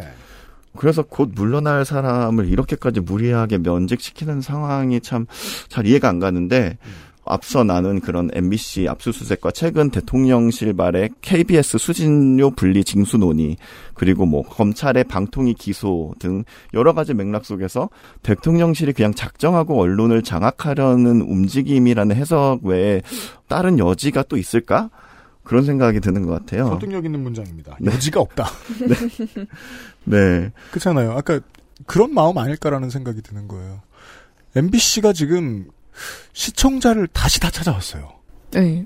뉴스 채널 중에 조회수 지금 유튜브에서 제일 높지 않나요? 거의. 처음에 이제 PD 수첩의 PD 분들이 XSFM의 문을 두드릴 때만 해도 거지꼴을 하고 있었어요. 시청률이 그거는 시청률 때문이 아니고 업무 특성 때문이고 시청률이 바닥이니까. 그때 이제 김재철 사장 나간 다음에 그런 캐치프레이즈 걸었죠. 다시 만난 친구, 좋은 친구. 음. 다시 만나 달라 이거죠. 그거는 정치 상황 때문이었고 그러니까 꼴통 보수 보도나 하다가 네. 확 깨졌으니까. 네, 그렇죠. 예. 그리고 JTBC가 다 가져갔던 네. 그 보따리 그대로 플러스 알파까지 해서 MBC에 다 돌아왔습니다 지금. 음. 이걸 해체시키는 건 내년 총선을 준비하는 데 너무 중요합니다. 여당한테. 누구나 그런 조언은 해줄 수 있습니다. 없앤다고 없어지는 게 아니다. 불만을 누른다고 없어지는 게 아니다. 하지만 자리에 있으면 그렇게 보이지 않습니다. 아니 저거 없앨 수 있잖아. 그렇죠. 그럼 할 수 있는데 하지 말라고? 음. 다시 김재철 어딨어? 음, 음. 알통보수 보도 하자. 배현진 떨어지면 사장 보내자. 음, 음. 음. 그쪽이 나을 거예요. 와, 너무 무섭다. 그러니까 왜 그쪽이 낫다고 생각할 수밖에 없어요, 여당은. 오. 화려한 컴백이 될 수 있겠네요. 네. 근데 조금 더 저는 의아했던 거는 네. 여권에서도 이 사실을 별로 감추려고 하는 기색은 또 안 보이는 것 같아요. 그게 왜 그러냐면은 네. 뜨거운 물에 죽는 개구리처럼 네. 우리가 지금 한 중간 정도 온도에 있는 거예요. 그러니까요. 그럼 아뭐 이명박 정부 때도 비슷했습니다. 네. 예.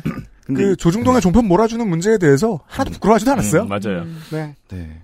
아무튼 그래서 이제 대통령실 이제 여당 관계자들이 이런 말을 해요. 이 지금 하는 움직이는 임은 공영방송 정상화다.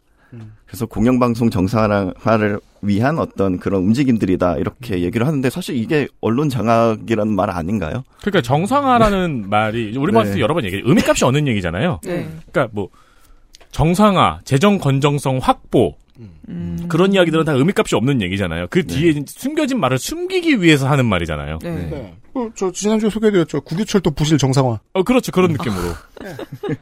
네. 아니, 차라리 facelift라고 하든가. 음. 어, 그래도 조금 정부에 좀 신뢰를 주고 싶긴 한데요. 경락. 그러니까 제발 좀 언론 어, 경락. 그래도 뭔가 좋은 의도가 있을 거야라고 하고 싶은데 지금 방통위 관련해서 어떤 인사를 하냐 하면 거의 확신으로 이거는 신앙심이 약간 생기게 됩니다. 아 근데 네. 되게 네. 되게 아까 나눴던 얘기랑 유사한 구조인 것 같아요. 그 음. KBS 수신료 분리징수 이것도 이제 공영버스 정상화 행보 중에 하나잖아요. 네. 근데 이것도 아까 제가 말씀드렸던 음. 선관위 감사원 관계에 대해서 뭐 정권별로 태도가 바뀌었다 이렇게 비슷한 방식으로 엮여서 보도가 되더라고요. 음. 네. 이것도 뭐 정권에 따라서 입장이 다 바뀌네 일관성이 없네 이런 기사를 제가 심지어 선관위 사례랑 묶어서 나온 거를 두 개인가 세 개인가 봤어요. 네. 많은 아이디어를 제공해 줄 수 있죠. 그런 기사들이. 음. 왜냐면 논리적으로 맞거든요. 그리고 또 양쪽이 다 하는 얘기가 같아요. 이쪽이 이렇게 했으니 우리가 이렇게 하지. 그렇죠. 네. 그랬을 때 제가 이제 집계되는 점이 그거라는 거예요. 둘 중에 하나를 고르는 게 저널리즘이다. 음, 음. 그럼 내버려 두면 TV조선이 계속 저런 보도 할 거 아니에요. 음. 음. 아, 아니다. 화 안 내기로 했지. 네. 릴렉스. 그래서 어, 떤 인사들이 최근에 이렇게 단행되어 왔느냐 언론 관련해서 그거를 보겠습니다. 음. 예, 우선 지난 30일 30일 이날이 중요한 날이에요. 왜냐하면 이날 MBC 압수수색이 이루어졌고요. 음. 그리고 한상혁 위원장의 면직 처분이 된 날입니다. 사실 이게 네. 이루어졌다면은 한상혁 위원장의 면직 처분이 그렇게 이해가 안 되진 않아요. 네. 네, 그러니까 근본부터 부정적인 이미지를 전부 다 심어줘야 하니까요. 음, 정부 여당의 MBC 가- 거룩한 네. 승리의 날이에요. 음, 왜 이렇게 되었느냐를 근본부터 흔들어야 되니까요. 네. 네, 그렇네요. 네. 음. 그리고 이제 국회에서는 어 장재원 의원 이제 윤핵관이죠. 이분이 이제 새로 과학기술정보통신위원장 줄여서 이제 과방인데요. 네. 어, 여기에 선출이 됩니다. 하루에 너무 많은 일이 있습니다. 네, 제 생각에는 이제 킹리적 가심으로 이제 그쵸. 날짜를 받은 게 아닐까. 아. 좋은 날짜를 받은 게 아닐까. 저 사장한테 이게 마음이 네. 마음이 허해요. 누구나 권력이 있으나 없으나. 음. 그래서요. 옛날에 술집 많고 닭갈비집 많고 당구장 많고 노래방 많았던 골목 가보죠. 네. 그러면 빈 공간에 되게 많이 타로 카드집이 아, 들어가 있어요. 맞아요. 네. 음. 그거 이제 그 길거리 많이 돌아다니시면 아실 수 있거든요. 음. 네. 타로 카드집이 많을 수 있어요. 다만 이렇게 많으면 사람들이 정신의학과에 가야 되는 돈을 여기 쓴다라고 볼 수밖에 없어요. 네, 저 블록에 하나씩 있던데요, 거의. 되게 네. 많아졌죠. 네. 음. 저는 그렇게 생각하는 거예요. 사람들이 다 마음이 허하구나. 음. 제일 마음이 허한 사람은 언제나 권력을 추구하는 사람들입니다. 전 날짜 받았다에 한 표. 뭘로 받았을까? 타로로 받았을까? 하게 네. 많거든. 네.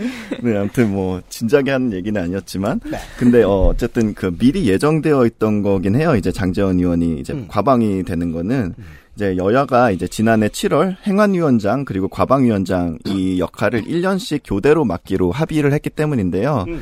그래서 핵심 윤핵관으로 불리는 장재원 의원이 과방위원장으로 온 만큼 이제 대통령실에 본격화되어가는 방송 장악에 힘이 실릴 것으로 예상이 되고 있고요. 네, 이 타이밍에 들어간다. 네. 임명하지 않은 인사 또한 문제가 되고 있는데요. 네, 현재 방송통신위원회 상임위원 한 자리가 공석입니다. 민주당은 최민희 전 의원을 춘천한 상태인데 음. 임명이 지금 두 달째 별다른 이유 없이 지연되고 있는 상황입니다. 그냥 내정했으니 위원 하면 되는데. 네. 네. 네, 통상적으로는 이제 과거에는 이제 추천해서 임명까지 한 5일 정도밖에 안 걸렸다고 해요. 행정일 5일, 한 주일. 네. 근데 뭐 두 달이 넘게 지금 공석이고 추천한 사람은 있는데 그냥 임명을 안 하고 있습니다. 음. 자, 이게 네. 우리 친구들의 입장에서 한번 살펴보자고요.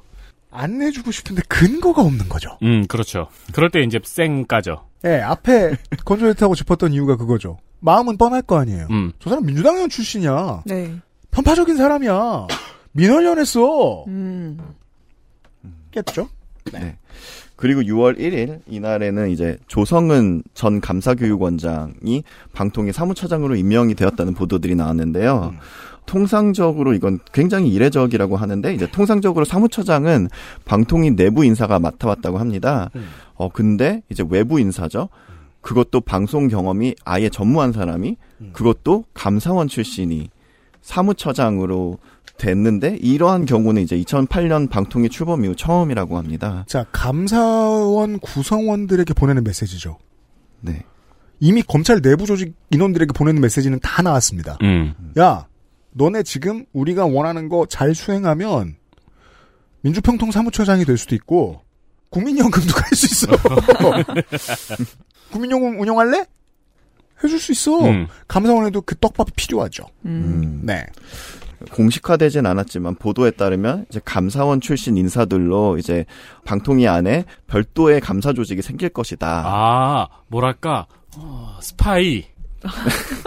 그 방통위의 위원들이 심의하던 것을 감사원이 할 수 있게 해주겠다. 그렇죠. 즉 미디어의 내용을 좌지우지할 수 있는, 있는 힘을 감사원에 주겠다. 음. 이러면 전 정권까지 나왔던 신문에 잘 안 나오던 감사원이 아닌 거예요. 스스로 정치 권력이 되는 감사원이 된다는 겁니다. 그렇죠, 네. 그렇죠. 네, 이런 맥락. 이러한 움직임은 이제 공영방송에 대한 감사를 강화하기 위함으로도 해석이 되고요. 그 얘기입니다. 참고로 조성은 신임 사무처장 이 사람은 이제 감사원 사람이지만 또한 MB 정부 민정수석실에서 2년간 근무한 경력이 있습니다. 그러니까 어디 뭐 하늘에서 뚝 떨어지면 이상하잖아요. 네. 다 거기 있었습니다. 네, 그리고 또 앞서 5월 초에는 판사 출신의 이상인 위원이 이제 대통령 추천으로 인해서 방통위 상임위원으로 임명이 되었는데요. 이분도 이제 MB와 관련이 있는 사람입니다. 와, 근데 진짜, 네. 아, 이 비유 쓰- 쓰면 안 좋긴 한데, 음. 다크템플러처럼 집어넣네요. 네. 그러니까 계속해서 그 보이지 않는 공격 유닛들을 쓸어놓고. 네, 그러니까요. 근데 이분의 이력이 좀 특이한데요. 그러니까 이명박 대통령의 주가 조작 의혹이죠. 이제 BBK 사건 때그 노무현 대통령에 의해서 특검부에 임명됐던 사람이에요. 음. 근데 이제 특검이 꾸려졌던 시기는 이제 2008년 1월이었는데 잘 들어주세요. 네. 많이 다루지 않아요, 이거. 네. 중요한 건데. 네. 근데 이제 이미 2007년에 12월에 12월에, 네. 네. 이명박 대통령이 당선된 상황이죠. 근데 어쨌든 이제 노무현 대통령은 2008년 1월 어 임기 한 달 앞두고 이제 특검을 만듭니다. 그래서 이렇게 이 시기에 그 만들어진 이제 이 시기에 끌어진 특검이 제대로 작동할 리가 없죠. 음. 왜냐하면 바로 다음 달이면 이제 새로운 대통령이 그렇죠. 취임을 하는데 주가 조작 사건 같은 거죠. 네. 제가 그래서 아까 그 얘기했잖아요. 법조인들 사무실에 젊었을 때부터 조선일보를 넣어주는 효과는 무엇이냐. 그리고 나중에 은퇴했을 때 큰 돈을 벌, 벌려면 누구랑 친해져야 하느냐. 음. 그 입장에서 생각하면 민주정권인들 자기한테 잘해줄 사람을 특검으로 뽑을 수가 없습니다. 왜냐하면 그런 사람들은 승진 못했거든요. 음. 그러니까 이게 우리 사회의 기본 포맷이라는 걸 좀 알고 진행하는 게 좋겠습니다. 음. 박영숙 씨가 되게 정의로운 사람인 줄 알았죠. 처음에 특검할 때는. 네. 근데 그 맥락에서 이게 이해가 가는데요. 네. 다음 할 얘기들이 왜냐하면 이제 어쨌든 이제 그 이상원 위원은 이제 특검부로 있을 때 그 다스의 100억 비자금의 존재 사실을 사실 알았다. 그런데 알면서 덮었다. 이런 의혹을 여러 언론사들이 보도를 하기도 했고요. 실제로 밝혀진 혐의죠. 네. 그리고 특검이 해산되고 이제 두 달 있다가 어, 이명박 대통령 소유 빌딩의 변호사 사무실을 차렸습니다. 그리고 바로 다음 해 2009년에는 한나라당의 추천으로 6년간 KBS 이사로 지낸 경력이 있습니다. 그래서 처음에 이 사람이 그 숨겨진 이명박 대통령의 형이라는 설도 있었어요. 어. 그러니까 이상득 이상은이잖아요. 그러네요. 아니 갑자기 특검을 해놓고 이명박은 건물에 들어가니까 음. 재밌는 건 이 사람이 이제 새 위원으로 추천된 다음에 아, 대부분의 언론들이 짧게 경력을 소개하면서 이 얘기를 안 했습니다. 음. 이 경천대에 놓을 만한 일인데요. 그렇게 크게 많이 얘기되진 않았어요. 그러네요. 네. 짚을 만해서 네. 짚고 갑니다. 그리고 이제 여기에 활용 정점을 찍는 사람이 있죠. 음. 네, 계속해서 이야기해왔던 이동관 특보. 음. 네, 이분이 이제 방통위원장 내정이 됐다는 이야기인데요. 승부 승부를 결정짓는 드랍. 네. 네. 그렇습니다. 네, 그래서 녹음을 하는 현 시점까지는 아직 공식적인 발표는 없습니다. 하지만 이게 뭐, 너무 재밌어요. 드러내면 이름을 이렇게 올리면 네. 청문회를 해야 되잖아요. 네. 근데 청문회를 하자니 정수신한테 무슨 일이 있는지 알겠잖아요. 네. 그래서 그러니까 당황하고 있는 것 같아요. 정부 여당에서. 음. 야 그냥 임명을 안 하고 그 사무실에 가서 일할 순 없니? 같은 꿈을 꾸는 건 아닌가. 음. 아니 하마평 에드벌룬 흔치 않거든요. 일단 이름은 얹고 그 다음에 욕을 먹으면 내리든 말든 하는데 이름을 안 얹어요. 소문이 다 났는데 아 저기 파견 위원장. 그렇게 될 수도 있어요. 네. 어, 위원장 파견. 예. 음. 고문. 예를 들어 뭐 천하용인이 이 사람의 아들의 범행이 심각하다 이렇게 얘기하면 아무 문제도 안 돼요. 네. 그건 정권이 밀어붙이면 돼요. 음. 근데 장해찬 청년위원장이 당원들이 걱정한다라는 말을 했어요. 음. 장해찬 청년위원장 입장에서 봐야죠. 나조차도 발을 빼야겠다는 얘기거든요. 와. 음. 최고 충신인데 겁난다는 겁니다. 학교 폭력에 대한 국내의 여론이. 네. 그래서 이제 청문회가 어떻게 살아남을 수나 있냐 이런 얘기들 많이 하는데 왠지 지금 뭔가 대통령실 성격으로는 그래도 밀어붙일 것 같은 다는 사실. 네. 세면 음. 청문회는 별 의미가 없었죠. 의지가 세면. 근데 이제 네. 지금 정권 1년이 지나면서 지난 작년에 비해서 어, 정부 여당이 확실히 바뀐 점 중에 하나는 그 지지율 관리를 하는 법을 배우고 있다라는 거예요. 네네. 발전하고 있군요. 예. 힘들 때마다 노조를 계속해서 때리는 그렇죠. 타이밍을 학습하고 있고 음. 해외에 나갔다 왔을 때 그동안 했던 모든 고생들을 통해서 배운 게 있어요. 한국 언론이 아무도 취재를 못하게 하겠다. 음. 성과는 플래카드 정치로 대신하겠다. 음. 그러면 무슨 실수를 했는지 무슨 손해를 받았는지 보여주지 않고 지지율 관리를 할 수 있거든요. 음. 이 측면에서 봤을 때 정순신 때 겪어본 것 때문에 이동관이 좀 어려울 겁니다. 음. 음. 쉽진 않을 거예요. 네.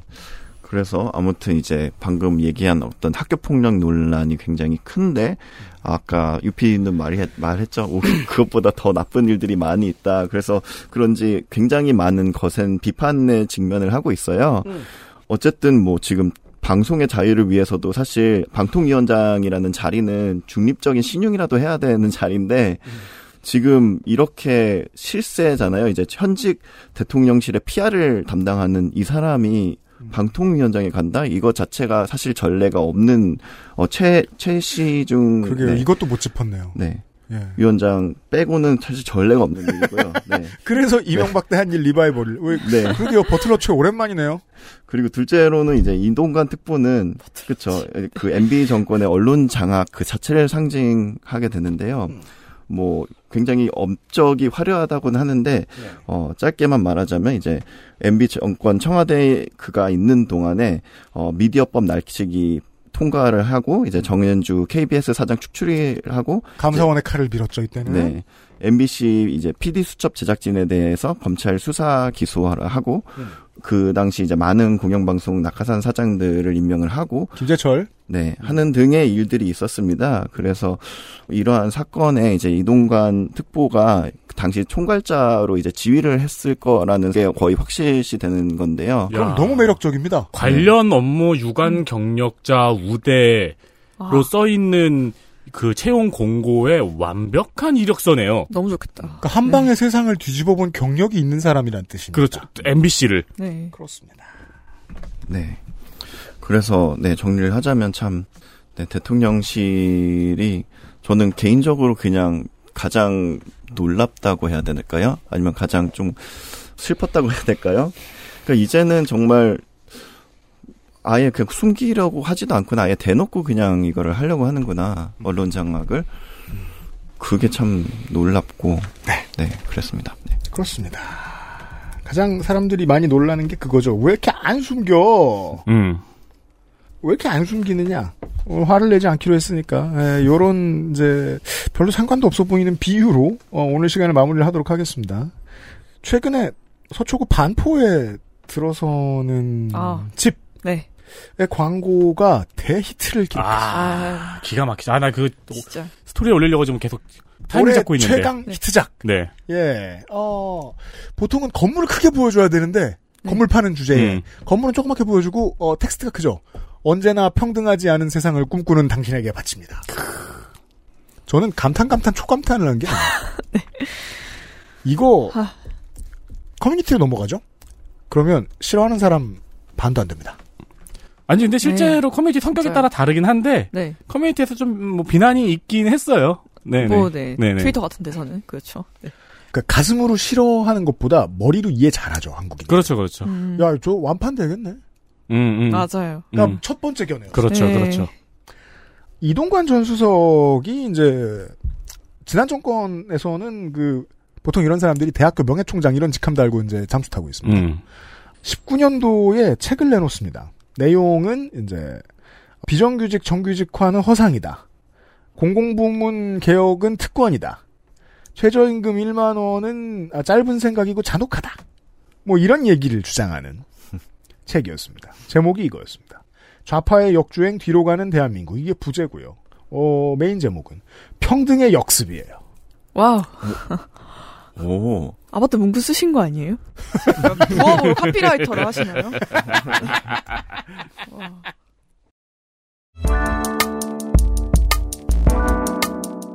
일관된 그림은 이렇다는 얘기입니다. 내일 이 시간에 애증의 정치 클럽과 함께 돌아오겠습니다. 508회 그것은 싫다. 목요일 순서였습니다. 고맙습니다. 감사합니다. 네, 감사합니다. XSFM입니다. I D W K